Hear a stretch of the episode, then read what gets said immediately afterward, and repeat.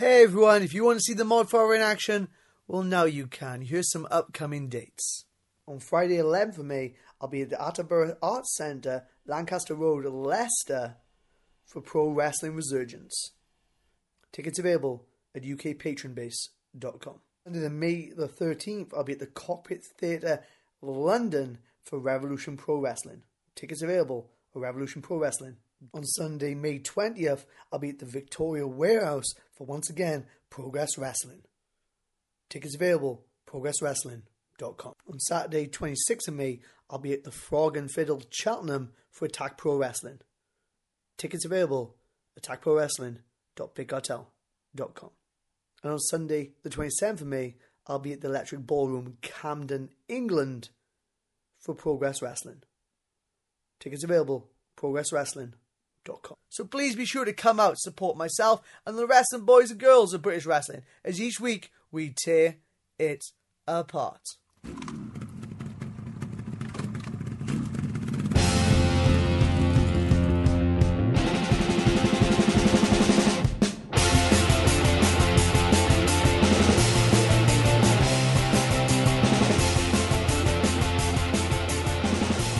Hey people, welcome to another episode of Morgan Webster's Wrestling Friends. As you can hear, my voice is definitely gone again. But uh, so it is not the uh, the soothing voice that you're used to. But don't worry, it still is the undisputed king of the mods, Flash Morgan Webster. Or more importantly than that, for the next five minutes to the hour, hour and a half, however long this conversation with Lion Kids. Wade Fitzgerald goes this week. I will be your host, or as I like to see it, facilitator for all these chats, discussions, gatherings. You know me, I absolutely love that word gatherings with your wrestling favourites, or I like to call it, my wrestling friends. Uh, this is the part where I try to tell you that this podcast comes to you free of charge most Wednesdays. But that's a total lie because last week was Thursday and this week is Thursday again. So I'm, I'm, a, I'm a real liar at this point. But it, it does most of the time come to you most Wednesdays free of charge on all the various outlets, you know, iTunes, SoundCloud, Stitcher, Podcast Addict, all those. I am still looking to get put onto Spotify. But yeah, it comes to free charge on all those, and we're able to do that in part thanks to our sponsors.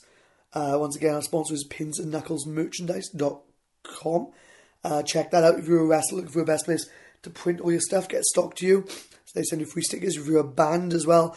They've got loads of stuff over there. They do uh, crew jumpers, they do drum skins, they do hats, they do flags. It's not just t-shirts. They do a lot of stuff. Hence the name Pins and Knuckles merchandise. But yeah, check those out. They're absolutely great, and they support the podcast. So if you jump over there, buy something from them, maybe even say to them when you order stuff that I sent you this way, then you know they'll kick a little bit back to me and continue to get this podcast be free. Uh, if you, of course, can't afford to do that, then uh, you can jump over to say can't afford. If you uh, there's something on that you like, then you could jump over to morganwebster.bigcartel.com. I should have by now restocked the uh, scooter t-shirts. I'm doing that later today, so they should be up for you now because this is Wednesday uh, while I record this. But yeah, uh, what I have left from Super Strong Style should be up by now, so maybe jump over to there and maybe check that out. We're in we're nearly up to eighty episodes, so if you haven't jumped over to the Big Cartel and you haven't ordered anything yet, why not? Come on. The only reason you shouldn't do it is if you can't afford it. But if you can afford it, maybe kick something back. But if you can't afford it, of course, then maybe you just give me a cheeky shout out on social media. I'm at flash underscore Morgan on the Twitter and Facebook.com forward slash flash Morgan Webster on the Facebook and I am at Flash Morgan Webster on the Instagram. But if you do want to book me for any upcoming gigs, seminars, events, anything like that, then all that can be done at the email, which is flashmorgan at live.co.uk. Again, that email is flashmorgan at live.co.uk. Uh, this week, as I said, our guest is Lion Kid, Wade Fitzgerald. Apologies for the raspberry voice. I was down, of course, had a big weekend at Super Strong Style 16 Riptide, and I jumped down to Wrestle Queendom for Pro Wrestling Eve. I was completely blown away by that show. Maybe I had one or two more shandies than I should have, and uh, my voice is gone from all the screaming and shouting I was doing, especially during uh, Meiko Satomura and Kay Lee Ray, which is absolutely brilliant. And I was also shouting my head off for Aja Kong, who's absolutely one of my favourites as well. Got a cheeky picture of her, so I'll probably be popping that up in the next day or two. Maybe I'll pop up today. I'll probably pop it up after I've recorded this. Uh, but yeah, that was a great weekend to start off at Riptide, where I was forcibly removed from the venue for occupying the ring because I'm demanding that they give me a spot in this rumble, which they have not done, of course. They chucked me out the building. Not the last you've seen me there. Trust me.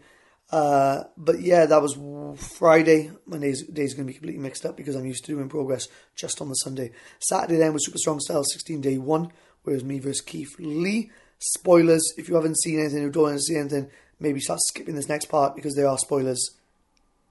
Okay, yeah, so me versus Unfortunately, uh, went out in the first round. Uh, there came a moment after he kicked out of two shadows over Malice, and I uh, went to uh, Vicky Haskins instructed me to strike him with Arabella, my scooter helmet, and I refused to do it, and that delay cost me. Um, yeah, and I went out in the first round. Both Vicky, Mark, and Jimmy very, very angry at me for not doing that. I'm the only one in the group who was in the tournament, and I got knocked out of it uh, on day one. So yeah. Day two, of course, was uh, myself, Jimmy Havoc, Mark Haskins, along with Vicky Haskins versus Chris Brooks, Mark Andrews, and Joey Janela. And uh, yeah, we won, but they're doing a lot of bad stuff, and I don't know if I can be a part of that. Keep watching, see what happens. It's going to come to a point where I'm either going to have to try to break out from them guys, or I'm going to have to give in and and be that person. I'm not sure quite yet from what the problem is. Every time I team with them, I'm undefeated. Anytime I'm on my own, I seem to uh, not be able to get the job done. So that's why I'm with them. Uh, we've got British Strong Style coming up, so I, hope, I guess we hope and see what happens there, and keep your fingers crossed that uh, I make the right decision or the decision which is going to benefit me the most. And then day three, of course, it was myself and Mark Haskins versus Mills and Mayhew again. Uh, it kind of follows on from the trend of the day before. But yeah, a lot of fun weekend though. Down at the Eve as well as I said. Uh, it was a lot of fun to be around my mates for four days in a row in that lovely venue with a big, big crowd that are excited for wrestling. We're really, really, really excited. There were lots of energy, and yeah, it was a fantastic weekend. And I got back Monday night. My uh, voice is destroyed, hence why I didn't record anything on the Tuesday, ready for Wednesday.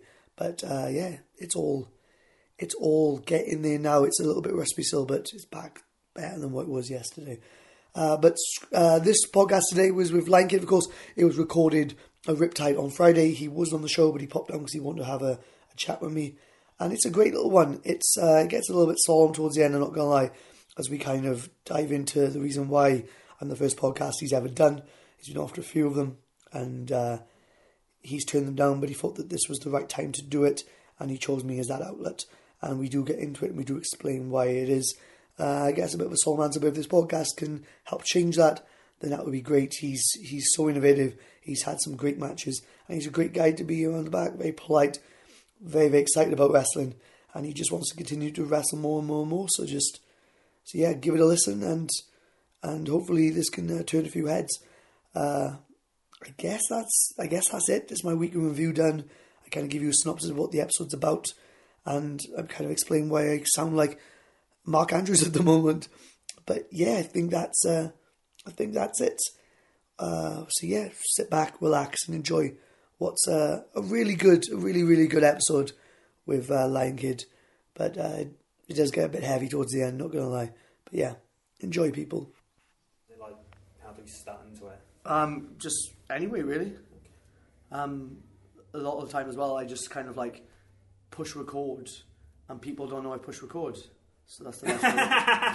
and, that, and that's what I do. This literally just happened. Yeah, it does. So, What, we, right so, into so it, we're am I? starting. Look at that. No, that's what because that's the best way. Because I think if I do a proper introduction, if I know it, uh, people people then kind of get nervous and shy. So the best way is to just broke the ice. I have. Look, one perfect. Exactly. eyes. Now you're, you're absolutely comfortable because we started.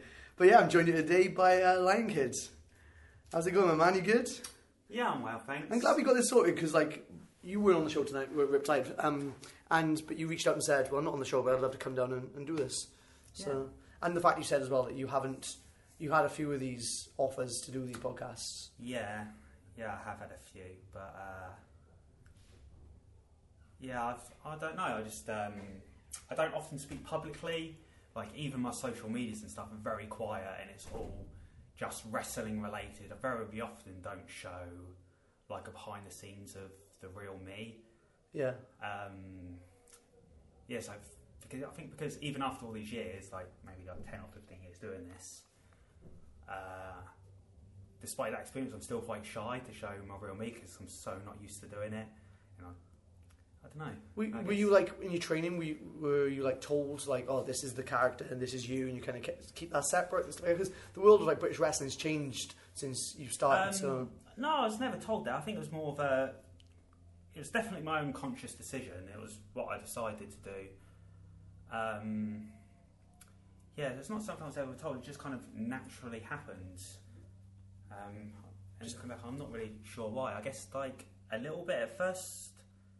Obviously, I, I was wrestling as um, just Wade Yeah. myself for years before I ever started doing Lion Kid. But uh, I guess when I when I did make the transition to doing the Lion Kid character, I did try and make it um, because the fact like uh, quite a few fans knew me as me, and I didn't want them to think, okay, Lion Kid is just Wade in a mask now. I got you. So I had to consciously make the Lion Kid character very different to me uh, before, otherwise, otherwise the fans would say like, "What's the point? Why is what's the?" Reason? You kind of just went this?" all in on it. You're like, right, if I'm going to do Yeah. this character, I'm going to go all in. Um, and that's before, and like even back then, when I started doing it. I started doing Lion Kid in 2009. Now, and I never had, and and back then I never had any social media or anything. Well, yeah, it wasn't a big thing then, really. No, but yeah, like even as other people started to get loads, I don't think I had like even a Twitter account or Facebook. I only had like Facebook like maybe two years ago, and my Twitter one I probably didn't get until like 2014, 2015. I Well- haven't had it for very Well, long. I was, I. I was very, I was very much similar as well. Like loads of my friends back in the day got like Bebo and MySpace and stuff like that. And I just stayed away from it completely. I was, I was very much no, I don't want to be dealing with this. No, like even my real life, I don't have a personal, any personal social medias for myself at all. It's not a bad thing. I've got No. some friends who stay away from it all, and Mm, I think it's a world now where everyone's consumed with it, so it's not a bad thing. I think to stay off it. I don't know. I'm not. I'm not like looking down on those people. Though I'm not against it. You're it's just- just, it's just not for me. It's just something you haven't Yeah. done. Yeah, just fair enough. yeah. But like, okay, so if we, we take a rewind back, so I usually started this way. Um, how when can you remember like falling in love with wrestling? When can you your earliest memory of wrestling? Then Um, my earliest memory of wrestling probably doesn't link up to when I necessarily fell in love with it. My first, oh, I like that. I like but- that. That's good though. But my first memories of wrestling isn't watching wrestling; it's playing the video games. Which one? I had uh, WrestleMania on Super Nintendo. Oh, really? Yeah, that was my first one, and uh, I played that a little bit. Um, but mostly it wasn't until I got Ninten- Nintendo 64, so it would have been like 99. Um, I think it was Warzone was the main one I had. on Yeah, it was. Yeah. So I was playing the. Um, played that a lot, and I loved the game. I thought it was really good. And um, and never having watched any wrestling on the TV before, like one day I happened to turn on the TV, and there was wrestling on. There was the live action version of the computer game I've been playing for forever that I loved. Like it's probably my favourite game at the time, and uh, so I thought, you know, let's let's give this a wash. Let's see what it's like. Let's see if it translates. Let's see if I still would like it. And um, yeah, I did straight away. I think having the computer games, like I already knew the name of the move, all the moves. I already knew who all the characters were and all their names. I already knew all this stuff. So I was kind of like already built into it. So I was, I was sort of there was no like. What's the word? It was like programmed already yeah, in your was- head. yeah, Yeah. exactly. It was already programmed in my head. Like I didn't. There was I was just dove straight in and I was into it straight away. Well, I was the same as well. Like I kind of got into wrestling because of SmackDown 2, and I was like, I loved Scotty 2 Hotty on it, and I loved Essa Rios. Like I just loved knocking people down and just doing the worm on SmackDown too. but I, I remember being heartbroken when I watched wrestling and realised that Essa Rios and Scotty 2 Hotty weren't the greatest wrestlers in the world. Because in SmackDown 2 they were world champions on my on my game because I used to play them all the time. But yeah, I, I was heartbroken when I realised they weren't the best wrestlers of all time. But uh, so, did you then just kind of like watch it consistently and like kind of mess around with your mates and just kind of play around and Yeah, I messed around with my brothers a lot, but um, yeah, I watched it all the time. I was into it. Like it was within weeks of watching. I'd be like, okay, I want to be a wrestler. I want to be a wrestler. That's that's all I wanted. That's all I cared about. Be like, oh, what's Wade into? Oh, he's into wrestling. So everything was wrestling. Um, all the time, all the time. That was everything. When did you? So how old would you have been at this point? Uh, Ninety nine. Probably ninety nine. About ten years old. Yeah. Nine. Um, between nine and ten. I think I might might have got the date of the N64 release wrong. That might have been '97 it Yeah. came out. But uh, yeah, it was about then. Between uh, eight, nine, ten. So when did you discover British wrestling and like decide Oh, to not become for a wrestler? like a few years later. I was in not until I was in senior school, so I'd have been about twelve or thirteen, and um, obviously I only had uh, WWF at the time. That that's all I knew. That's the only wrestling I knew. I kind of had a vague memory of seeing a WCW cartridge game, so I knew there was something else, but I didn't know British wrestling existed at all. So, um, like, and all this time as a kid, I'd be like, "Oh, I want to be a wrestler. That's all I want to do." Like, I thought I'd have to like move to America. so many like, of us did, yeah. like, or phone someone up or, or do, do something. I didn't know how to do it, but uh, I was about 13 and was in school, and um, a friend, who, a guy I went to school with, who I was sort of friends with, like he randomly said to me, "It's like, like, oh, you're into wrestling, Wade?" I was like, "Yeah." It's like, "Oh, I'm going to wrestling training this weekend." I'm like, "What?" It's like, "Yeah, I'll go to a wrestling, I'll go to a wrestling school. I'm learning to be a wrestler." It's like, "No, you're not." and uh, You're a liar. yeah, No, you're not. It, it turned out he did. It turned out the the training school, uh, the FWA Academy was called, was it was literally a five minute walk from where I live. It was Oh my it was God. like right around. And you didn't even know it It, it was existed. there for years, and I had no idea. W- Was there any age then, or could you have literally been going? Um, literally, I was thirteen, and it was the junior class. The kids class was from twelve and up. So I was like there, like the very next weekend, the Saturday session. I was there straight away. I was like, I cannot believe this has been here the whole time, and I had no idea. so who was the head trainer at the time? At Uh, uh, it's Mark Sloan. he was yeah the yeah, head trainer. yeah. Yeah, because I know like I've done uh, I've done podcasts with uh, Haskins, Mm. and I did a tiny bit with uh, did when we yes and I think yes and mentioned Mark and stuff like that. But you're somebody I always Mm. want to do a podcast with because you came up with that group of like you Haskins Redman. Like there was a there was a, a group that like I was never around, but I know like speaking to other guys that you were like Mark Sloan's lads and stuff like that, and you trained Yeah. with Mark and stuff like that. Mm. So can you remember your first training session? Uh, I remember bits and pieces of it. Uh, I remember being very excited just to step foot into a wrestling ring. Was there a wrestling ring there? there was. Oh, yeah. you're a lucky man. Mine did Yeah. not have a wrestling ring. I've heard lots of stories since about there not being rings at schools, and I know it's. Uh, oh, I, I was very much a luxury of being there. Obviously, I, I didn't know that at the time that uh, other schools didn't have rings. I didn't know there was other schools. Like, Yeah. I, I only learned that there's there was this one like only a few days before. But I'm going. I remember feeling very lucky just to be in the ring. I was like, "Oh my god, this is the start!" Like, oh, I've wanted to be a wrestler for years, and this is where it begins. This is what's going to happen. It's like, okay, I've got to work hard. Blah blah blah blah blah. And um, yeah, the session itself was really uh, difficult. I remember learning to do some bumps for the first time, and uh, my back absolutely killing me. Uh, being 13, like bumping on the, the ring, and the ring was like really padded. To be fair, like much more padded than probably the average school has these days. But uh, I remember after the session going the next morning, my back killing me, and then for the whole, I think it was a, I think yeah, it was a Sunday morning session, and then for the whole following week until Saturday Saturday evening, my back was still hurting, and I woke up the next Sunday morning. And so I was like, I cannot wait to get to wrestling. Back to the wrestling session and learn some more. You wake up Sunday morning, you're feeling fresh, you're feeling good, and you're about to start it all, all over over again. again. And I was, and it didn't matter. I like, I was just so excited to get back to it, and like, I was tiny as well. I was like, I wasn't even tall. I was barely taller than the top rope. My head barely came up to the top rope. I mean, I've always been a little guy um, for my age, and I've always looked much younger than I am. But yeah, I was really, really tiny then.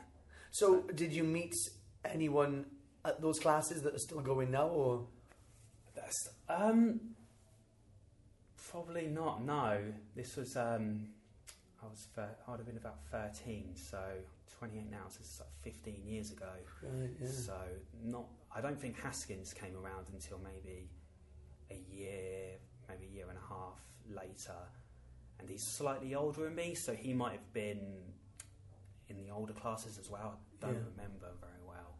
So how long were you doing these classes then until you had your first match? Because you were junior classes, so were there junior shows or? Uh, there weren't any junior shows, but um, over time, where a lot of us, obviously, we, we, like most schools, they have the turnover of people that try it out and it's not for them and they move on. But people like myself and maybe like three or four others that were really committed to it, that stuck around for years, it, got better and better and better. And um, so eventually they introduced, they had the, like the trainee shows, the academy, the FWA academy shows, but even, but we looked like kids. Of course, you were So kids. we, so yeah. yeah. we were kids, yeah. So we couldn't really be like even on those shows really. So they introduced us in like little dark matches as like a preview bonus thing um, to give us a little bit of experience. So I had, I even though I started training at thirteen, I didn't have my first match until I was sixteen. Well, I remember speaking to Haskins about this. Haskins said that he was training for ages and ages and ages, and then he got a spot because somebody hurt themselves and they had to fill in and stuff like that. But I do say that like so many people have their wrestling matches too soon. I've spoken to people in this podcast and said they had a they started training and within a month they were at their first show. What? Uh, yeah, I know That's- some of them are crazy. uh, But I will say this: I feel like Sloan made sure that people were over ready, which is not a bad thing at all. He would make sure that when you went out there, you were representing him, and he, he wanted to make sure that yeah, you were as good as possible. Yeah, he had a stand. He definitely had a high stand for that kind of It's thing. not a bad thing at all, No, yeah. no, I'm not complaining about it at all. Like, I'm grateful for that, if anything. Yeah. It gave me a great start. But uh, So how old are you then, or when did you? Can you remember your first match? I do. Uh, so it was a six man tag. See, that's good as well. See, there's so many people Yeah. start their start their uh, first matches. Some people are like, oh, I was a month in, and I had a singles match with another trainee who was a month in. Yeah, like, so it, who's it was, booking these shows? it was six trainees, to be fair, but um, we went over it a lot. So it wasn't just like we were left to our own devices to put it together and go out to do it. It was, it was probably only like six or seven minutes, so it was very short. Preview match, and we all got in and do a little bit each, and we went over it, training over and over. And uh, Mark watched it and critiqued it and made made us change things, Yeah. make it better, so we can learn from. So we, when we did go out there, it did go smoothly. Um, um, which I think it did for the for the most part, and I was definitely like, like as I say, like that's all I wanted, like for years and years and years, and like that was my first chance, and it was incredible. It was like you were hooked onto it straight away. Were you one of these people where it was like instead some people say like, all I want to do is have one match, and then I got it and I achieved it, or were you like, this is the first no, match? my of- dr- my dream was uh, WWE That's Yeah. what, what I wanted. That's what I wanted. so that was just like to you, that was like this is the first step towards that dream. Um, yeah, I suppose so. Like I wasn't. Uh, I think I was just so excited and so happy to get that one. I wasn't really looking at looking at like, oh, this is my first step. I'm going to make it. I'm going to be the greatest ever. I'm going to make it to the top. I was just like, that was so much fun. I'm so happy. I'm so excited. I can't wait to do it again. Oh, I want to have good. another match. I want to do it again. I want to. Oh, I can't wait to go back to the next training session so we work on some more stuff and get a bit get better and do more next time. Um, yeah, so I wasn't. I don't know the words. I don't know. I didn't. Uh, I don't know what I'm thinking. it's cool, but it's like so from there. Like, did you just keep doing trainee matches, or how long was it till like Mark was like, right, okay, you can go out and you can start like wrestling other places? Um, trying to uh, remember now. Seems like so long ago. Um, so I did the junior trainee matches for maybe like because the academy shows are only once a month, and I was and I did like one, and then as I say, like I did the one, I was so excited to hopefully get another one, and I didn't have another match for like six months. Oh, really? Yeah.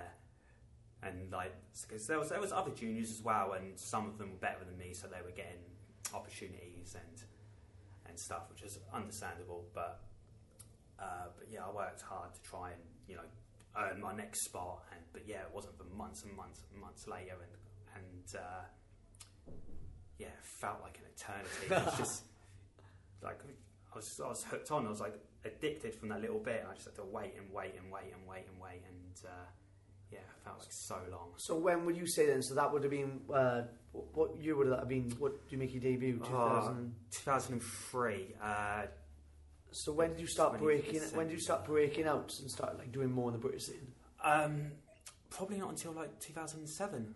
See, that's again uh, not a bad thing because I feel that Mark, uh, especially given the scene at that point, was there was some good and there was some very bad as well. So Mm. again, he was like sheltering you guys from doing those it's- those bad So I shows. did like the bonus junior matches for like a year or so, and I probably did like four or five of those over the period of like two years. And then I did some of the main not dark matches on the academy shows, on the training shows throughout maybe 2005 and 2006. Maybe did like one match a month for that time. Yeah, and then after that, I started to go to because at that point, like the academy closed. oh It was really? done. It was done. Yeah. Um, Mark closed the academy, closed up shop. He wasn't teaching anymore, and he just um, decided to open like private training. So it wasn't open to the public. I'd be like, okay, because he he was ready to move on from it. Like Yeah. he had the school open for maybe like eight years at that point. So he he's he felt like he'd done enough and he accomplished enough and he trained enough people and you know he felt ready to move on to the next project or or whatever else. So he decided to just train a final small group of people. And you, you were in that fan group, yeah, right? my, uh, it was myself, uh, Haskins, Mark Haskins was in it, um, Joel Redman, um, so f- f- and don't think anyone else from the group is still around. Anyone else we would know? No, I don't think so.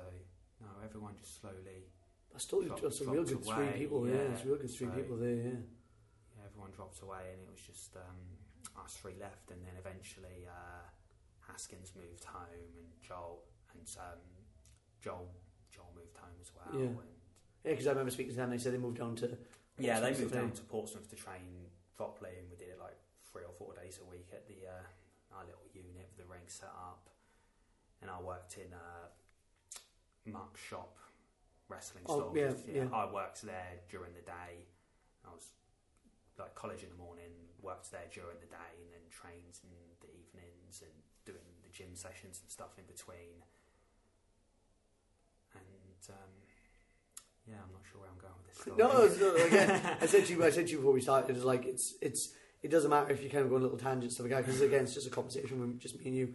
But so like from those little training, uh, those little private sessions he had, he was like tailing you up and like kind of tuning you guys up. And from there, you got like opportunities to go out and do bigger and better things. So was 1PW around at this point when you were doing that? yeah, one PW was probably my first big opportunity to work an actual big show. Mostly before then, it was uh, Premier Promotions. I did most of my Let's, let's talk about Premier a little bit. Yeah, that's where we that's where we first met. So. Yeah, so John Fremantle was probably the first person that gave me an actual opportunity outside of the FWA Academy separate to try and show what I could do. So, and but that was so. Although the academy, like Mark, it was it was very mat wrestling based. We drilled a lot of that stuff. I mean, that's what Mark was known most for, and all his students were really good on the mat.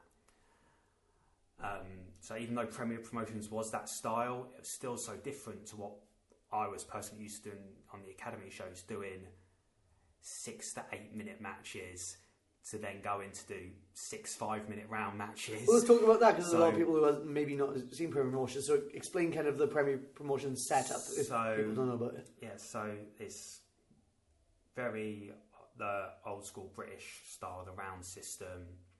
So there's only like four matches on a show for one thing because the ma- matches tend to be so long. There's six five minute rounds, um, and it's all two out of three four, or two pinfalls, two submissions, or one knockout.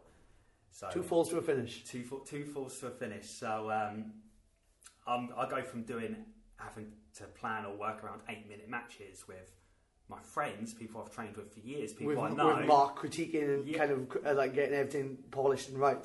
Yeah, for the, for the most part, especially well, definitely at the beginning, but as the years went on, we had more freedom. Um, but yeah, I went from that environment to having to plan 20, 30 minute matches with complete strangers that I just met on the day. So I, so I was really kind of like thrown in the deep end and like really like nervous and unsure about it. Um, but it, ended up working out so well because by the time I was by the time I was doing that, I was doing that for so long that I got so, I got so used to doing these 20, 30 minute matches. By the time I went to another show and they said do 10 minutes, do 15 minutes, it was easy. it was just like, oh, this isn't a problem at all. So it made everything else a lot easier because I was so used to Yeah. stretching it out and it helped a lot of um, my memory for things as well. And um, yeah, those shows are just good fun. You were working as as Ray Fitzgerald on those on those Premier shows, right? Yeah, so that probably would have been about 2007, 2008. Is Fitzgerald your real second name? It is. Yes. Where does that come from? I don't know. Because I think it's like such a such an interest. I've never met anyone with a second name Fitzgerald. Of course, you've got the famous authors and stuff like that, but never ever met a, a Fitzgerald before. But no idea where it comes from. No, not a clue. So um, you done those you done those shows with premiers. You said uh, they kind of helped you. So then when you went to do 1PW, you were having to do like ten minute matches. Is that right? um, pretty much for the most most normal one PW matches, I tagged with uh, Mark Sloan on those ones. We were Ripped Rage. We had this. Um, so most of the matches I did were. I don't. I can't even remember if, if we ever did a singles tag match, or if it was just like three-way tag matches or four-way tag matches. Maybe we did like a couple of round robins or something. But most of the time, there was always loads of teams involved, and um, I was always so because there were so many people involved and they were all so much more experienced than me. I very rarely spoke up in any of those. Of course, yeah. And um, obviously, Mark, being my coach and knowing way more than me, he kind of took the lead as part of our team. So, yeah, I didn't really contribute a lot to those. Did you wrestle any big names when you were at 1PW? Uh, Was it mostly British guys? It was, it was mostly British guys. Uh, oh, you're going to ask me to remember names now. I'm terrible. We wrestled uh, quite a few of the Noah guys. Oh, that's, that's pretty cool. Back then, yeah. I, I, I'm embarrassed to not remember their names now, but this was people were going to be hating me. But it's probably like oh, like again over ten years ago. yeah, so yeah, this, understand. this is this is 2007. Yeah, so I don't remember a lot of the names. and you being quite new to this, new to it as well. But like, were you there f- for the the closure of 1PW and stuff like that, or you kind of like faded off by then?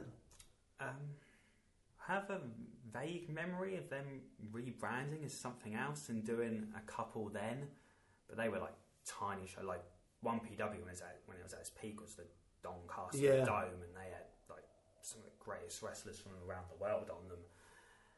And uh, yeah, they packed out that building. It was like probably maybe even maybe several thousand. So I've, I went from wrestling the academy shows in front of maybe hundred people, maybe less, and then premiere maybe sometimes with a little bit more to all of a sudden doing these big massive Three shows. thousand, four thousand people. Yeah. Yeah, a couple of them were as, as big as that. Um, which is still probably some of the biggest shows I've done to date. Well, to be fair though, like time I know. I know some, I know some people like might think, well, you know, that's that's that's good, but British wrestling at that time as well, to be getting two thousand people in is unheard of. Like nobody else in the country was doing two thousand people. That's ridiculous. Which I just wish they're still still about now.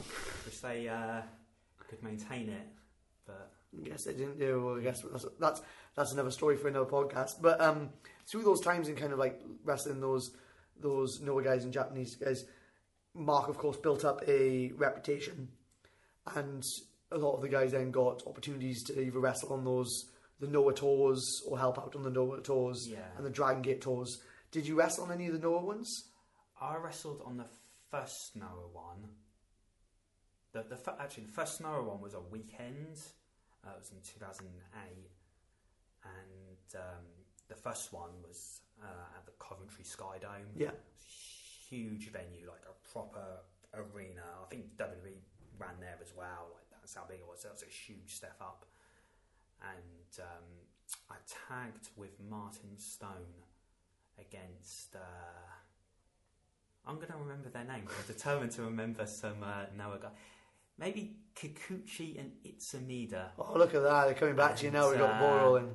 I remember being absolutely terrified of them because uh, I heard they were like proper shoot fighters, and uh, I did some martial arts when I was younger. But I, I was like, and I, I worked out and stuff. But I was still this tiny kid. I was like, I was maybe like seventeen or eighteen at the time, and uh, yeah, I remember talking to Martin about the match, and Martin talking about how he's going to go strong style on them.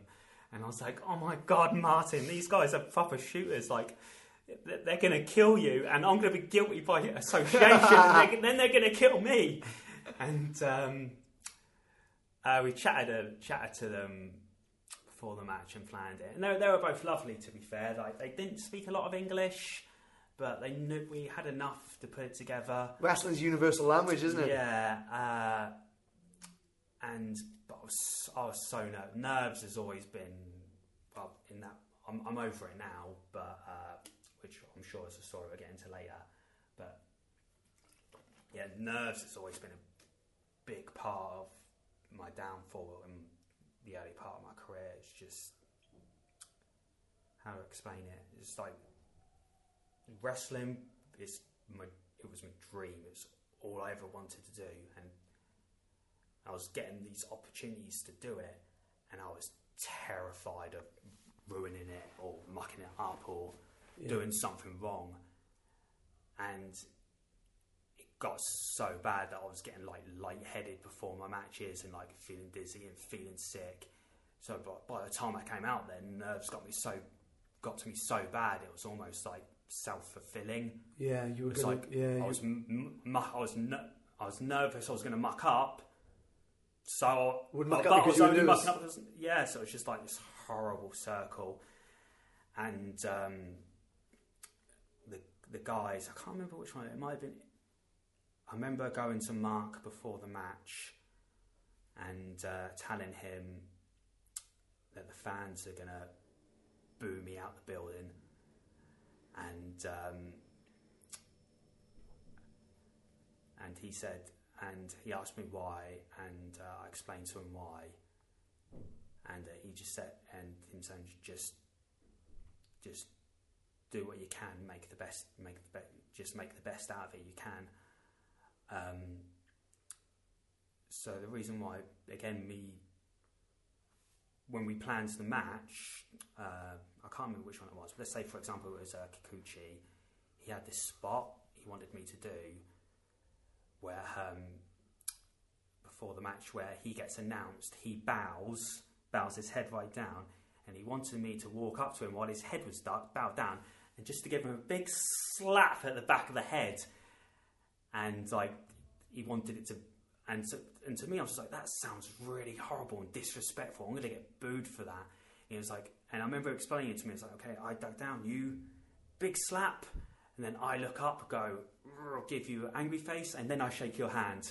I was just like, I was puzzled by it, but him being, I was like, I'm being going to him, get, him, yeah. yeah, him being the veteran and the like, I can't say no to him. And I was like, I'm going to get booed, but I, I felt trapped. I didn't have a choice. So like, I was like, I felt like Mark. I gave Mark the heads up because he um, promoted it alongside Doug Williams and booked it alongside Doug Williams. I think Doug did most of the booking actually, um, but they worked together. Uh, yeah, so I gave Mark the heads up about it, and uh, went out to do it, and yeah, it went exactly as uh, as predicted.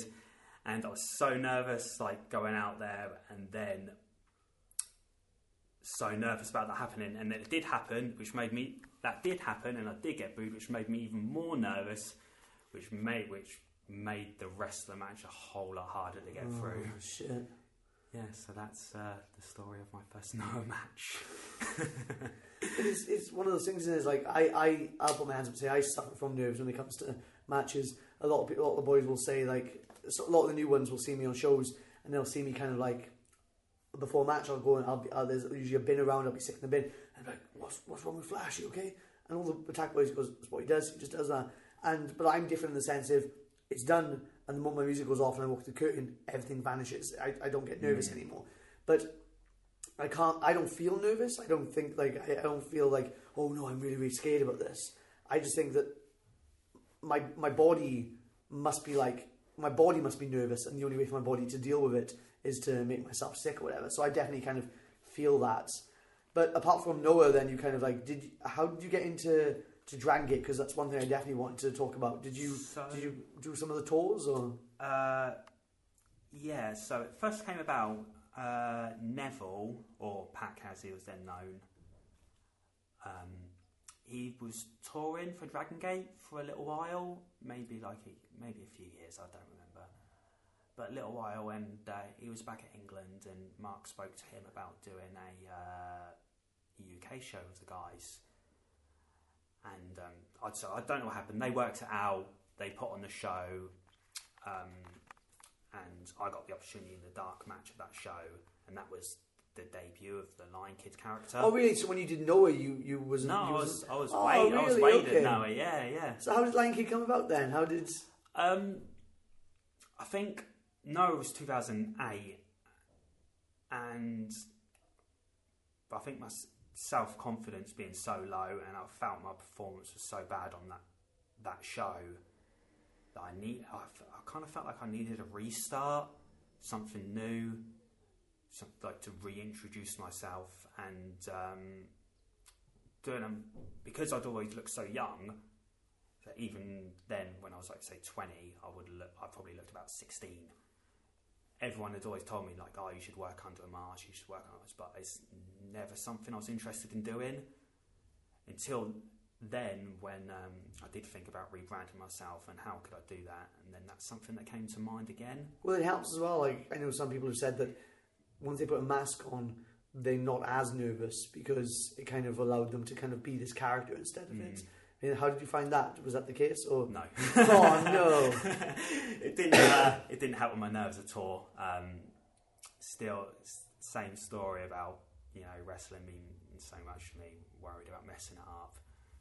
Too much pressure on yourself. too much pressure, vicious circle. Um, so did uh, the first tour of Dragon Gate in 2009. I say tour, they did one show in England, and then um, and I did the dark match, and then they came back the following year in 2010, and they did a weekend of shows, and uh, I wrestled uh, what's his name Yoshino.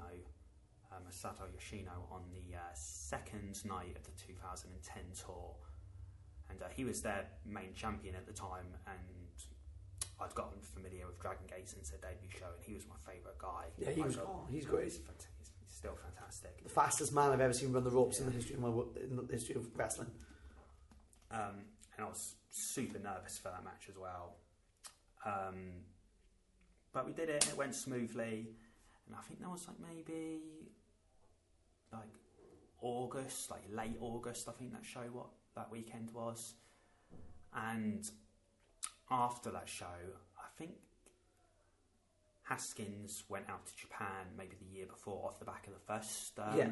2009 tour, and they were talking about bringing like some more English guys over uh, after the 2010 tour, and I was one of the people that got that opportunity to go over. So the initial kind of what was discussed initially was I think the six or seven week tour that to do some shows and shows and that. But um, then I found out the visa could get extended for as long as three months, so I could spend three months out there.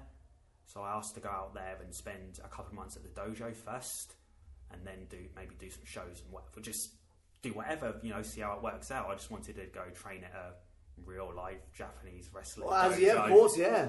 and um, I kind of, you know, if I get some matches, good. If I don't, then you know, it's still So we just take off the bucket list. yeah, Yeah. it's still an insane experience. Um, so yeah, they said yeah, and uh, I went out there. I probably left. So all the, all this conversation went after the um, the 2010 tour like the following week, week and then like a week later I, I flew out there. So it was like real short notice.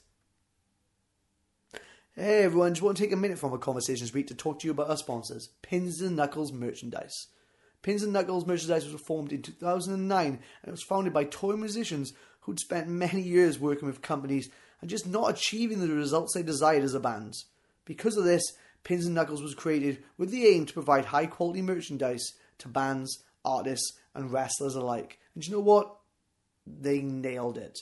If you're looking for the best place to get t shirts printed, stickers, flags, embroidery, DTG, sublimation printing, they do it all. Tom, Shannon, Dan, and the rest of the team are doing a great job. And you know what? It's exactly where I get all my stuff from, and I think that's where you should get your stuff from too. And because of the guys over at Pins and Knuckles Merchandise, I'm able to keep this podcast absolutely free this month.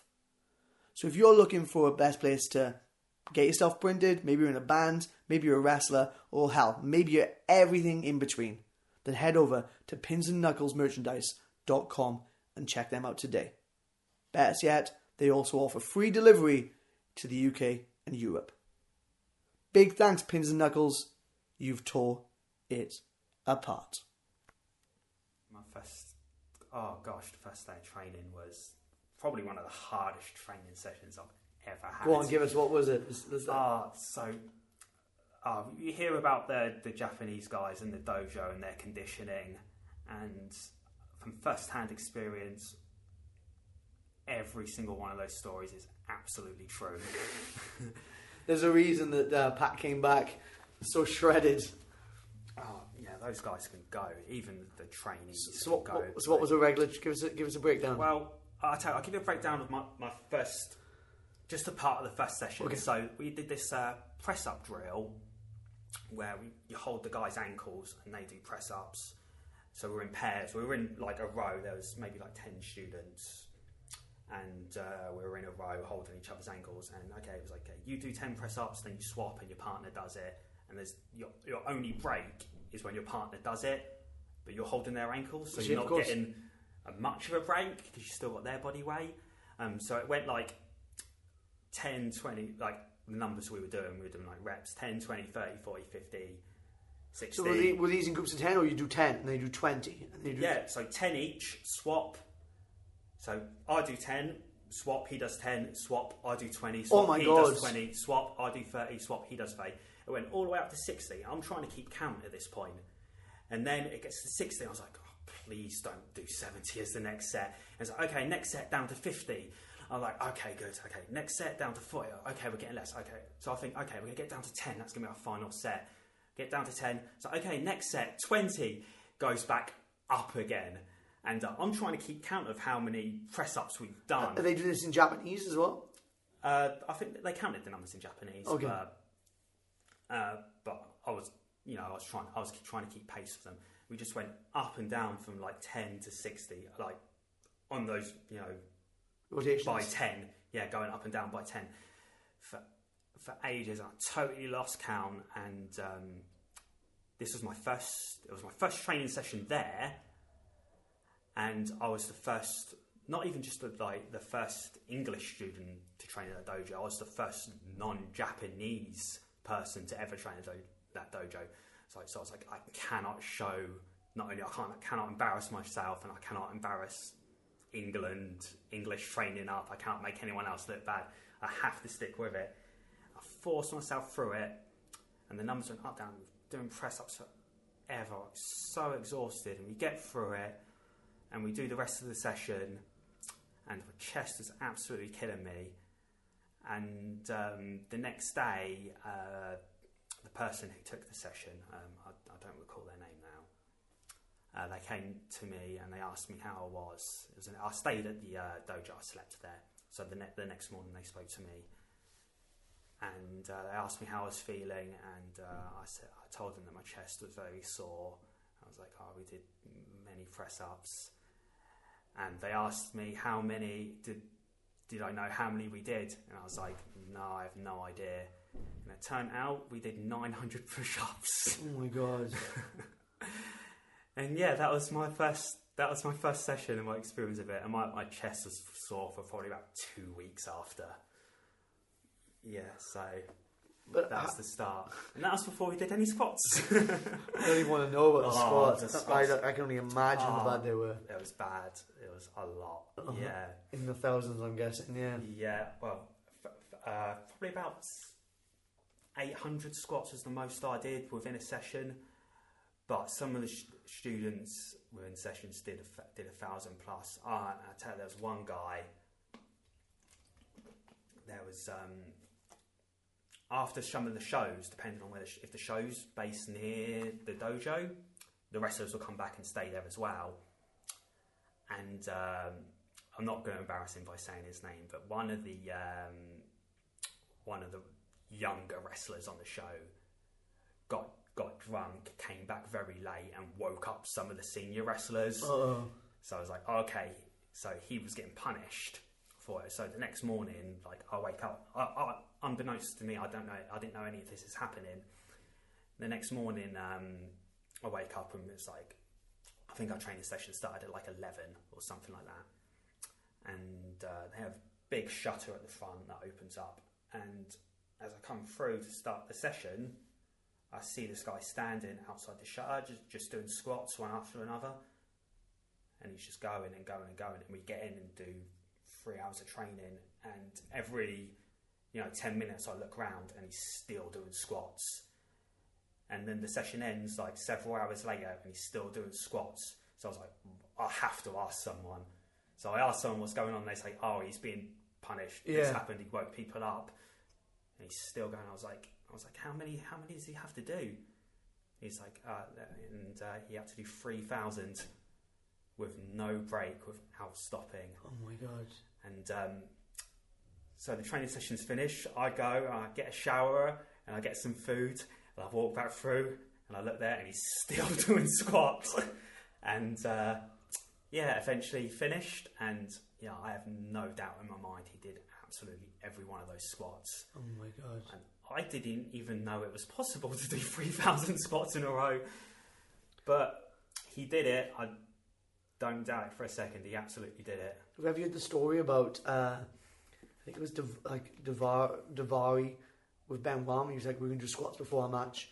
And he did like, I think it was like maybe like two, like a thousand squats before they had a match. And Davari just said his legs were killing. He said he went to the toilet the next day and had a piss. And it was just black. What? Just coming out like From squats? all the lactic acid. Yeah, it's, it's a thing. Oh, really? I've never heard of that. yeah, it's a thing like uh, especially it's a thing called Murph, uh, a, a, a CrossFit workout, and it's um a hundred pull-ups. Uh, it's a mile run, hundred pull-ups, two hundred press-ups, three hundred squats, and another mile run. But you do that with a ten k harness on, and Okay, and yeah. there's been known of people to have that where they've gone into like shock and their body ends up like they they end up in hospital over it because their body can't get rid of the lactic acid. Oh, that's, I've never Yeah. heard of that. So That's disgusting. yeah. So uh. How, how uh, so you started touring with them. You did shows. Can you remember any of the shows you did when you were up there? Um, a few. I mostly just did the uh, dark matches before the show. Yeah, of course. they did the. Um, I'm not sure if they qualified their, their shows at their they called their sanctuary, but they weren't really trainee shows, but they were sort of seen as like like their local shows. Got So. See how you get on in front of our local fans that know us, that know that know new people. So that's where most of the guys would have had their debut Yeah. and then we'll put you out onto the uh, the other tours. So I did um, two or three matches at the um, the Sanctuary shows, which is like tiny, tiny room, probably probably only fit like sixty or seventy fans in, so it's really small. Like fans crammed up to the ring, and the ring was, it was a tiny ring. It was like fifteen feet, so it was like really small. So like even at training, they had the, they had the twenty foot ring set up at training, but the the, the little fifteen foot, fourteen foot ring set up at the uh, sanctuary for those shows. So did a couple of them, which was good fun. It's fun working in front of that crowd and that audience because they were like they were really responsive, surprisingly. Because like it's like you hear um, like before the show, like before my first match there, the Dragon Gate guys, they come over. They're like, I think they expected me to expect them to be like an English crowd because Yeah. they came when they come over for the English tours. Yeah, Our wow. fans went nuts for them. So I, f- I think they thought I expected the same thing when I went out Yeah. there. Like they thought I might be surprised if their fans were different, but like you know, I watched the Dragon Gate. I know, I You know, I know. yeah. Yeah, I know the Japanese fans tend to be quite quiet until it gets to the main event guys, um, or at least it was with Dragon Gate at the time. Um, but no, it ended up working out all right, and you know, the, the audience was quite responsive, surprisingly, and yeah, it was good fun. Was a lot of How long did you spend out there? I was there for the three months, so I did- did, I did the full visa. How did you find Japan? Uh, I really liked it. Yeah. It's kind of like the, the, the dojo, I say that, was kind of like at the middle of nowhere. So, like, with this giant, um, this giant base and had the offices and had the dorm rooms and the bunk beds and had a couple of rings set up and some mats and things. And then you go outside and it was farms and mountains for miles in every direction. So all you had was wrestling, just wrestling. Yeah, wrestling, so wrestling. all I had was the training, and um, I only really saw other parts of Japan when we did when I did go out on the tour bus to the other shows. Did you wrestle any of those shows when you went on the tour Um, bus? Yeah, probably maybe like a dozen or so over that time. Were they just dark matches, or were you actually on the shows? Uh, mostly the dark matches, yeah. But how how did you did like did you do Tokyo and you got to see Tokyo and stuff like that? Or Yeah, so how Yeah. was that? yeah, it was really fun, really cool, really cool. Um, yeah, so I got to wrestle like between like the UK tours and kind of like my time in Japan. I wrestled pretty much the entire roster, bar maybe one or two guys. That's crazy. So that was like the main thing I wanted. Like I just wanted to work with as many of them as possible, and you know absorb as much as I can, and learn as much as I can. Um, yeah, and I got to do that, so I was very happy. Did you find that when you came back from Dragon Gate that things kind of picked up a little bit for you in the UK, or Uh, actually, when I came back, so the the tour. Uh, so I did three months. It was at the very tail end of 2010. So I literally got off the plane and home at it was like December 23rd, 2010. So it was like right at the end, and um, and we were kind of um, thinking about discuss, discussing going going back and like, oh, do I want to go back or you know what's next? Am I to because uh, am I just going to go back for a tour next time or do I want to try and maybe do some training again? Um, I probably wouldn't have wanted to do the training again, but uh, like as we were discussing that, um, I got an offer to work in France full time for a group called Wrestle Stars, and um, so that was basically my 2011. I did all I did probably 48 weekends, uh, Saturday and Sunday in France during 2011, doing big big shows. So the average show there was probably like 2,000 people. They Christ! were like proper arena shows, and it was good money. Like J- Japan was decent money. Like despite only doing dark matches, I still got a fair wage. But this was like living good in this the was like living this was, well. was living money. Yeah. Yeah. like I could work the two days a week and be set. Especially at the time I was living at home with my parents. Yeah, Um, so that's what I did. So I thought, okay, do I want to maybe discuss possibly doing seven weeks in Japan and being away for home all that time, or Maybe- just to, just get the Eurostar over to France every weekend and make more money. make more money and then still get four days a week, five days a week at home to still see my family and my girlfriend at the time and stuff. And uh, yeah, so that's what I went with. Yeah, no, those were good fun. France was yeah insane. There were like huge shows and yeah, it was a lot of fun. So did you just? How long did that last? Then you were just predominantly in France then for how long was that? The whole whole of 2011. Oh, I really? think I might have done during 2011. I might have did two or three shows in England. Really, Like, Christ! Yeah, barely anything. Um, yeah. Were these all as Lion Kid or? No, actually, um, they saw. I got the job actually because they saw ma- match I did with the France, the Wrestle Stars. They saw a match I did with Haskins on YouTube at uh, IPW or Rev Pro as they now are. Um, so they saw that match and they liked it and they wanted to bring me in, but they were gearing up for a television deal at the time.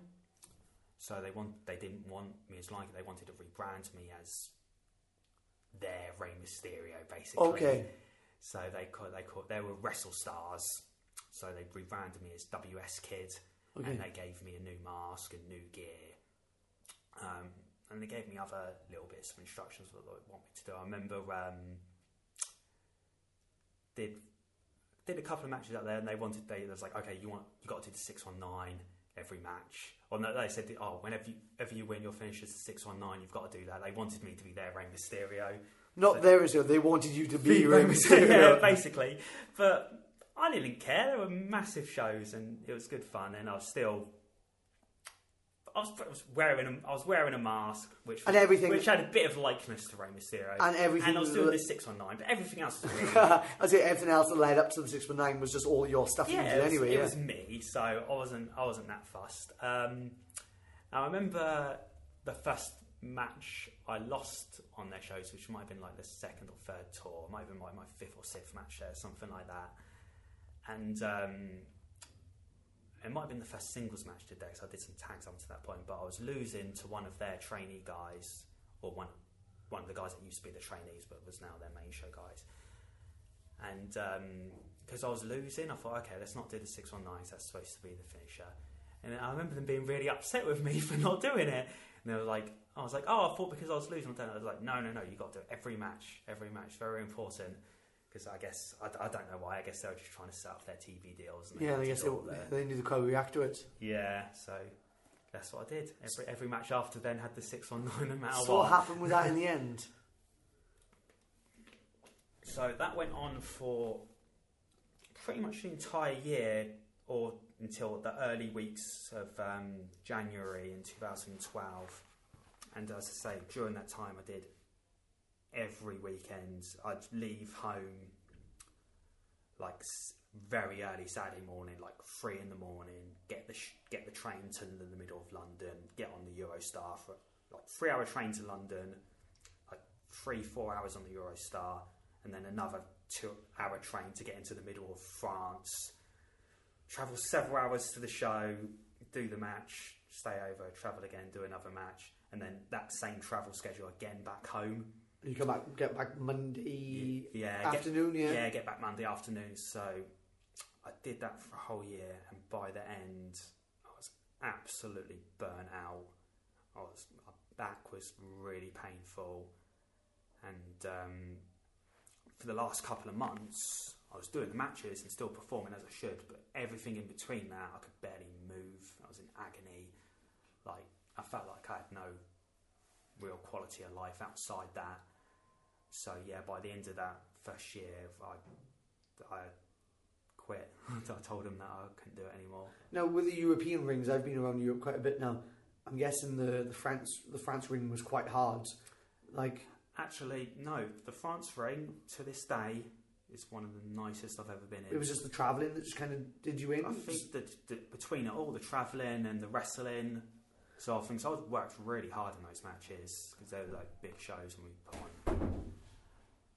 Um, yeah, so I wasn't shying away from anything at all. Uh, yeah, so I think I was just burnt out after all that time. Like the, the training ended in Japan. I had like a week, week and a half break, and then France straight up, straight away. I didn't have any breathing room at all. Well, I've said this as well. I've said that before. Like sometimes I feel that the travelling just does me in more than anything else, especially when Mm. we've had long travel journeys after wrestling, and you're sat in a fixed position for like.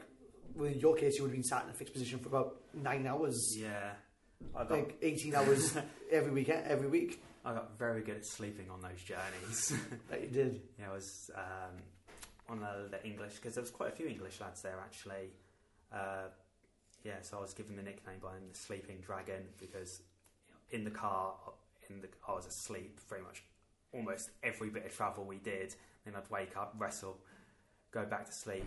I remember there was a few instances actually because they were quite long. Some of them were quite long shows, and there was one show where I was on first, and I think it might have been like a three and a half hour show or something really long. So I did my match on first. I had it, got changed, had a shower, went went to sleep. Two hou- like two and a half hours later, woke up, got changed, and then did the main event. I did that more than once, and yeah, that uh, that earned me the nickname Sleeping Dragon. so you decided to you decided to quit when it came uh, well the France thing, um, and then did you just go back to English wrestling for a little bit, or um, or was that you was that you done that wasn't you done it was completely? never me done completely with wrestling, but I was done with that. I was worn out of that. I couldn't commit to that anymore, and um, with them sorting out TV deals and things, they needed people that could commit to it and be regulars on Yeah, their show. course. I mean, I'm not sure how much even made it to TV in the end, but we filmed a lot of stuff for that. Um, like even backstage skits and things. We filmed a lot of stuff for that. Uh, but who knows how much made it to air in the end? I, I, I still have no idea. I was going to say, well, yeah, it's France, French TV, so you wouldn't, you would never know, would you? But when did you like? Because we spoke about this before the podcast started. You did take a big lapse of like a big break Mm. from wrestling. When was that? When did you take the big break from So wrestling? that was did 2005. So it's 2012. The start of that. That was the beginning of my break, and I thought, okay, I'm going to take a rest, rest up my back, and then take it from there. Because I was I was in such pain, I could barely walk without being in agony. And um, I guess I thought I rest it, so I rested it, and the longer I rested it, the worse it got. oh, really? Yeah, so, and it got, yeah, as I say, it got to the point where I could barely move without being in pain. So I thought, okay, I cannot part of this anymore. So it was like the middle of March or something. I was like, okay, I finally got to go to the doctor, so I'll get it set up. So I went to um, the hospital, and after several trips and trying to find a doctor that cared enough to help, that's half the battle. Yeah. Um, they booked me in for a uh, MRI scan. And they scanned my back, and they found out that um, so I don't- I'm very terrible with technical names, but yeah. you got your vertebrae in your back, and between that you got the jelly Yeah. or whatever it's called. Um, between two of my vertebrae, that jelly is the jelly is completely gone. Okay. So the bones were rubbing together and then aggravating this other nerve or something Yeah. that's near it or whatever, and that's what was causing me the pain. Shit, me. So for the next probably about three or four months, I had weekly trips to the hospital with them um, doing the physio on my back, like working out, like sports massage therapy and like the stretching sessions and stuff. And um, will that will that gel come back over time? Is that what they no, said? it's gone forever. Oh, really? Yeah, Shit. There's nothing I can do about it. Um, so even, even that being, even to this day, I still do my physio regularly because the way they kind of said to us, it so although the gel won't come back as you get warmed up, as you stretch, as you stick with the physio, that kind of warms all that area and swells the area, and you kind of get a bit of natural other Like, uh, yeah, type yeah, of yeah. lu- Lubrication, yeah. lubrication between it as well. So as long as I stick to it, my back will be my back should be fine, and that's why after when I first decided to take some time off and rest, as I was resting, it was getting worse and worse and worse, and that, that was why Because you wasn't warming up, yeah. because it wasn't it was just, it was just getting compressed more and more and more. Um, yeah, so about four months later, um, my back felt fixed up, and um, yeah, I remember thinking, I'd be like, because obviously just starting training very young, 13, there's obviously going to be a lot of wear and tear over that time. I mean, even at 14, 15, I was training three days a week. Yeah, of course. Um, yeah, so I remember a conversation I had with my girlfriend at the time, um, and she said to me, because we, we were quite young when we got together, I was 18 when we met. Uh, yeah, and she was just turning 18. And uh, she, she said to me that then, I was like, I remember when we, when we first met and you told me how bad your back was hurting all the time. And it kind of hit me, and I was like, okay. And I remembered that for the first time in years, kind of thought about it for a long time. I only thought really about how much pain I was in then and there. And I kind of, as I was getting better, I kind of realised and remembered, like my back is actually hurt. My back doesn't hurt anymore. Like for the first time in, for as long as I can remember, my back doesn't hurt Yeah. and I feel better now than I did when I was 18, which seems insane. Yeah, of course. And I kind of thought, and I kind of thought to myself, it'd be like, oh, maybe I can try and give wrestling a go again and see how that gets on. But I was like, I was so worried about it getting to the point where I, I didn't want it to go revert back to how it was. so I could barely move without being in agony. I could barely walk There's no Like- quality of life. without being in huge pain. I was worried about it getting back to that.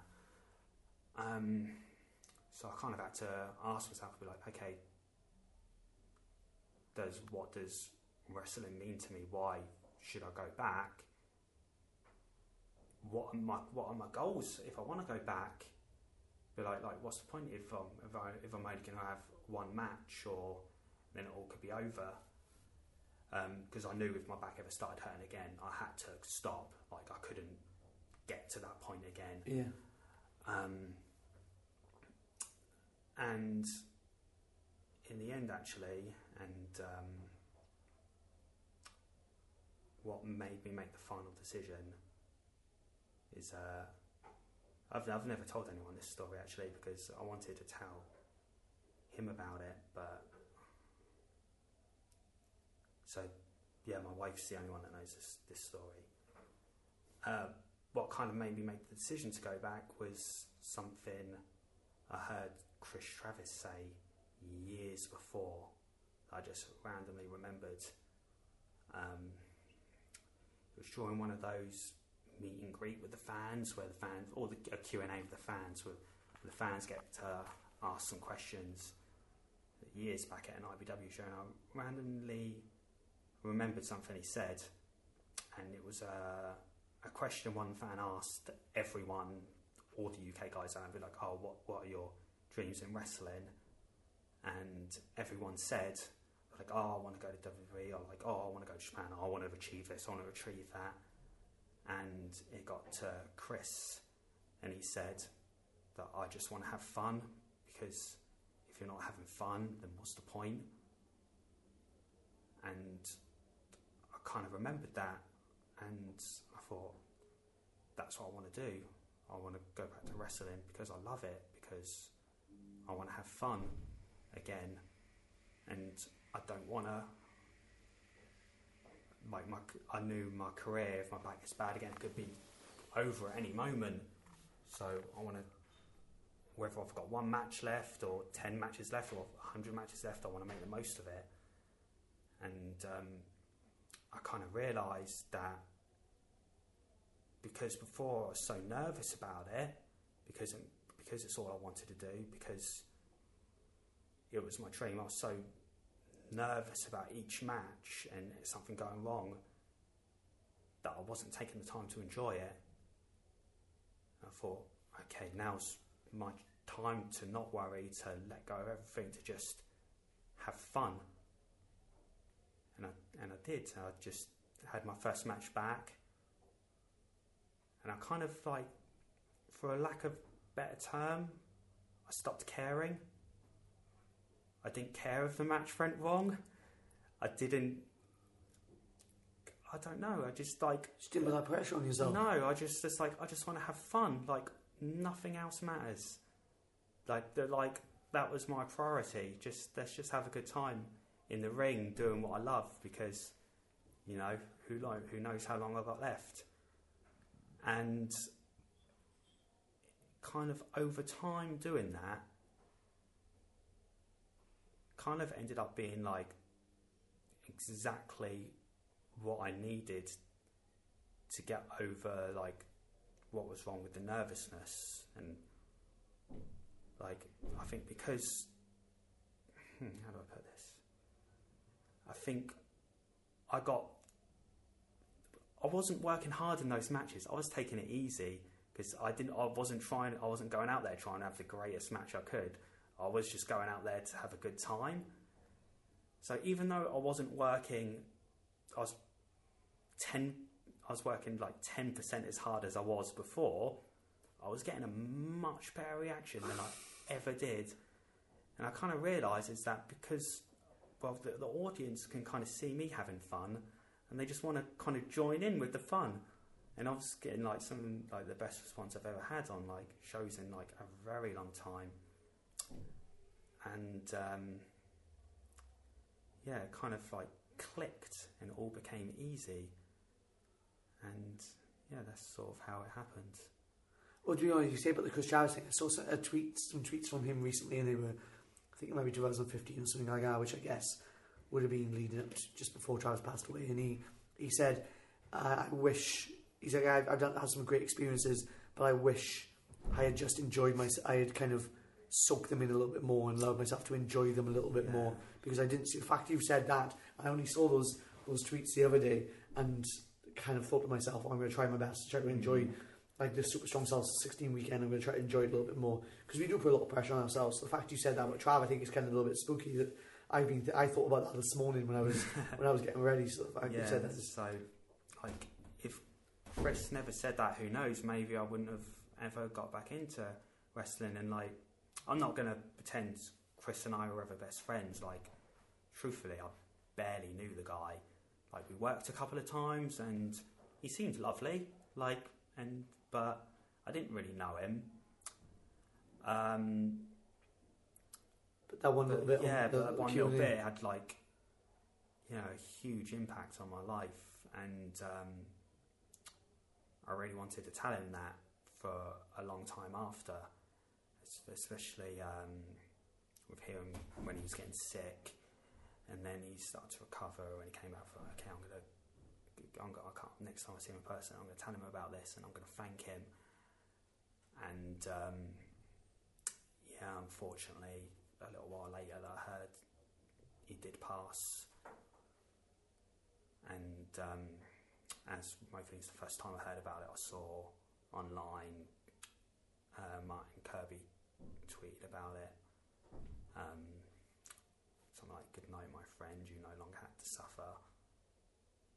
And um, as I say, like, I'm not going to pretend to be his his best friend, or like I say, I did barely know him. Like I don't even know if Chris Travis was his real name, but like that, seeing that tweet then, it put me in tears.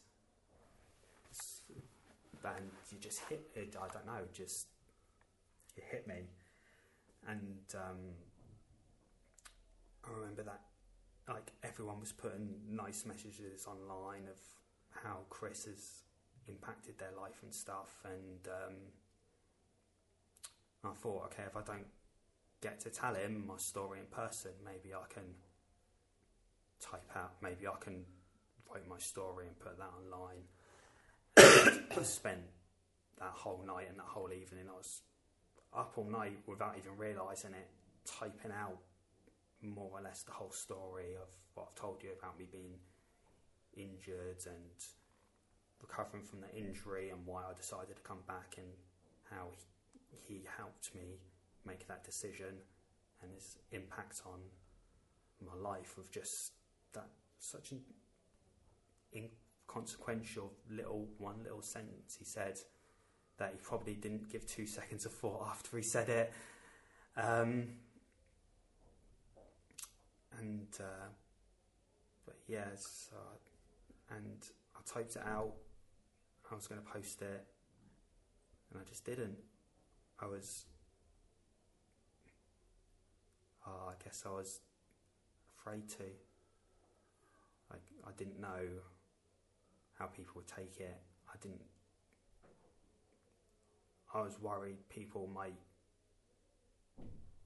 think negative of me for doing it like tr- like because I didn't have a personal relationship I get with you. I him mean, yeah, I like didn't want people to think I was like jumping on a bandwagon or anything like that. yeah. I get you. so I spent half I s- so so I just I decided not to in the end. Do you still have the document? It's probably on one of my old laptops. Yeah, Mate, if you uh, like, I know there's probably a lot of people listening to this, but if you if you if you do have it or whatever, like um, a lot of the boys listen to this and like Ligero listens to it and Kirby listens to the podcast and stuff like that. But definitely like search it up or whatever, and maybe just put it out there. Just kind of like if, if you can find it, and again, if you don't find it, then fair enough. But might be might be worth something because he's probably up there could listen to this now and he's probably thinking like, well, I would have loved like if you put those words out. but it is one of those things as well, like you say that sometimes you don't want to people to think that you're just jumping on the bandwagon. You don't want to, but sometimes again you have to wanna- just. I, didn't want to overstep. I didn't want to be it to seem disrespectful because You said you didn't people people are grieving and there's Yeah, it's a difficult one. And it's like I see a hard point in their lives, and uh, uh, again, there's you know it's something I said to you before the podcast started, or I'm not sure if you did secretly film that bit or record that bit. Is that like oh if I if, you keep your mouth shut, then you're not going to offend or upset anyone, and that's kind of like that's what I stuck. That's what I decided to do in the end. Um, But I think that's such a beautiful thing. Like it was such a, again, something that he probably said, just being Chris, meaning it as well. Like, oh, I just have a good time, and have a laugh and a joke, and then that meant that you came back to the ring. And I think it's just a, it's a lovely Mm. thing. But again, we do live in a world now where if you do something put, out, put something out online and somebody does take offence, or you, you maybe word something incorrectly, or you you've got I've got to think about that. It's a very it's a very grown up response as well that you did think very much about their feelings and not to not to overstep and stuff like that. But I think it's a I think it's a, a beautiful gesture, and you definitely do have it, then I, I for one would love to love to read that. So, so maybe I can find it and maybe put it online at some point soon, but uh, I'll have to reread it maybe. it's like, as I say, I, I wrote it the night I found out what happened, so like a lot of the details might be completely wrong. yeah, And, um, through, through it. Yeah, and, and the last thing, like when trying to put across something like that, the last thing I want to come across as is like that I'm being less than truthful of course. with it because 'cause it was about him, and although it was his impact on my life, it was still kind of about about him, and uh, I didn't want it to come across like I was trying to make it about me. Nah, I get you. That's that, again really respectful of you and stuff like that. But like, I think this is a really nice, a real nice segue as well. But another reason like we're doing this podcast, and you said to yourself that the reason we have you haven't done other ones, you've decided to do this now, and it's the right time to do it.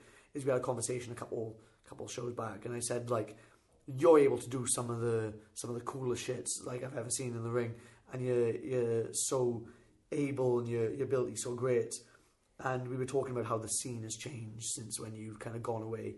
And another reason why you said like that you you want to do this podcast is because this potentially could be like your last year in wrestling. You said to me potentially could be.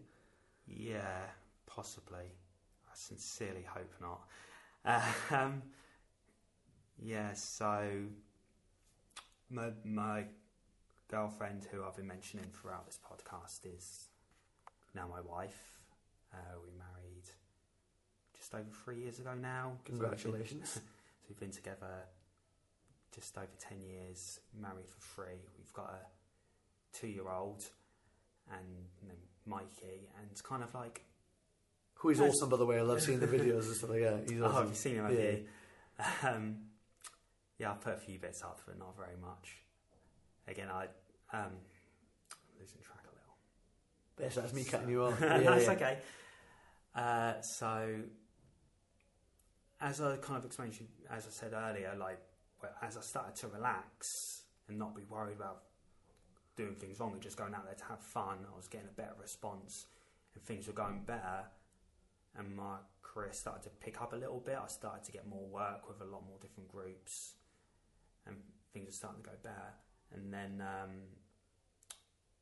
when we had our f- when our first son was born, he um, I was Penny worked full time, um, very often weekends, and I was stay at home dad, and then trying to fit some wrestling in between. Excuse me, and um, so it became hard. So as my wrestling schedule started to get a bit busier, and it was getting to the point where I might have to, I was starting to possibly turn down work.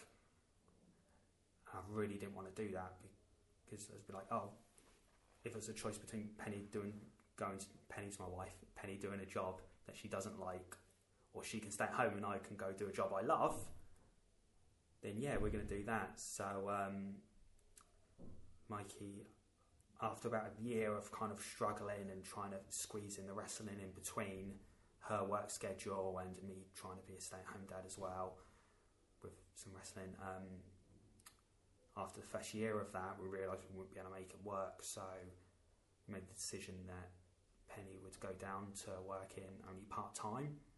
So as because wrestling was picking up anyway, I was making a little bit more money, and my merchandise sales go as the Lion Kid character go very tend to go really well. Um, so between her working part time and um, and uh, yeah, me wrestling hopefully a little bit more, you know, we could hopefully kind of get by on that. And um, we were for a little while. We were for quite a while. For like the next year, it went not too bad at all. And then we had uh, kind of had a lot of bad luck with shows, like lots of cancellations and things. Like last year and this year has been especially bad. I've had 18 shows cancelled last Oh. year, Rooms. and I've had what, six or seven cancellations so far this year. And that's been like, this year, that's been like half my, well, nearly half my work schedule. And, but now that Penny's only working part time, for the first time in my life, we're relying on that money, not just for me, but to, I've got family to support. Food to put on the table, yeah. Yeah, so um, and we uh, we've got our second son on the way now. Which is why we keep looking at the phone. so we yes, um, yeah, I keep looking at my phone because uh, you never know. Yeah, my wife's not just pregnant, but she's uh, due in less than a week. Yeah. So I'm checking my phone every few minutes to uh, make sure I don't have to quickly rush on a, on a train and get home to uh, in case something happens. Um, yeah, so Just to a just at a point now, I guess, where you're like kind of you've got those cancellations, you've got the shows that are cancelling, you've got like the upper trend of of wrestling shows, the ones that are more stable, the ones that are more constant, yeah, and they're the ones you're kind of hoping to. Oh, and it's kind of make or break at this point. Like Penny's on maternity leave right now, and maternity leave money. Like before, it was me wrestling part time or me wrestling as much as I can, which really wasn't enough. And then her working part time was enough to get by. But we really relied on her income as well. But now with her maternity money, it's super low. She is being really low, and then um, obviously the additional costs of bringing raising Another child, another yeah. child. It's the point if if wrestling doesn't pick up, or even if it just even if I just stop having so many cancellations, if the, these shows actually follow through and happen, um, yeah, it might get to the point where if I can't provide for my family, Penny will have to go back to work full time, which will mean I'm at home and I won't be able to wrestle anymore. And I'm terrified of that happening. Yeah. Um, I cannot, oh, I cannot imagine it. Like, I cannot, to say, like, wrestling is like my my family is everything, and they will always come first. I cannot imagine my life not being able to step in the ring, not being able to wrestle. I could, I could wrestle. I could wrestle Saturday evening, and then come Wednesday. Oh, so I'll say to Penny, it's like, oh, I'm feeling. Oh, it feels like I haven't wrestled in ages. Oh, God, it feels like weeks since my last match. And she'd be like, Wade, you, you literally wrestled three days ago. I'd be like, oh, but when when when's your next match? Be like, oh, I'm wrestling in eight days' time. I was like, uh, that just feels so long away, and I just can't. So to get to the point where I think my last match could be soon. Um, yeah, I'm really worried about. But as you said, like the reason we've we've done this podcast today is not like British wrestling at the moment. We spoke about this. Is it is at a, an all time high. It's like there's there are more shows happening than anything, and a part of that is because of social media. We spoke about this, hmm. and you yourself said that you've never been social media. Don't use the word savvy, but you never have kind of put yourself out there and done that. And this is kind of one of one of the reasons why we've done the podcast. It's to kind of to let people know your story, to kind of hmm. Pull back the curtain a little bit, and almost kind of give everyone a little bit of insight to you, why you love wrestling, what you've done in the past, and what you're going to continue to hope to do. And Yeah. uh, and like I know you said yourself, like oh, when we started, like oh, I, uh, you were worried about like maybe not enough to talk about and stuff like that. But we we're already at the hour and twenty minute mark, so it's like we have spoke a lot. And I said I I'll vouch as I, I had a great match. You you're more than capable. Anyone go search some of your stuff. You're you're super super super talented. I just think it is that matter of maybe trying to pull the veil back a little bit more and, and allowing people to kind of see Mm. you. And if this, if um, I hope not, but people need to kind of like maybe go out on a, on a limb and take a risk on, on on you because again this could be your last year. So Yeah, just a opportunity, any, anything. Um, and so I, I do work. Like I speak to other wrestlers, and they'll say they'll say they got a full schedule, working like three days a week every every weekend and stuff. And maybe I'll work four times a month or three times a month, and like thanks to like me, my character, my merch sales, like up until this point, we've been getting by on that. But I speak to other people and be like, oh, we wrestle so much more often than you. We'll do 10, 15 shows a month. It's like, working so much more often than me. Like, where do you work with? And they'll be like, they work for like two or three different groups. But the groups they work for, they run a lot of shows. yeah, Whereas I work for about 10 or 12 different promoters, but they all run once every three months. yeah, I get it. So it's not adding up. So I just and I do wow on all these shows, and wow liked at all these shows, but each of their they're, they're all in their individual bubble. So nobody outside of the bubble of those shows are seeing me. So I- because I feel because of that, I'm not breaking onto any of these bigger shows. other bigger shows.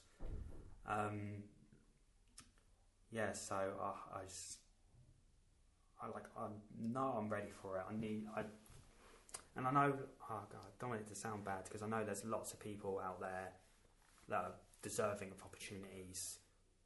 I'm, I, ju- I just feel I'm more than ready for an opportunity to on Some of the bigger to- ones. yeah on something before before it's my last chance to.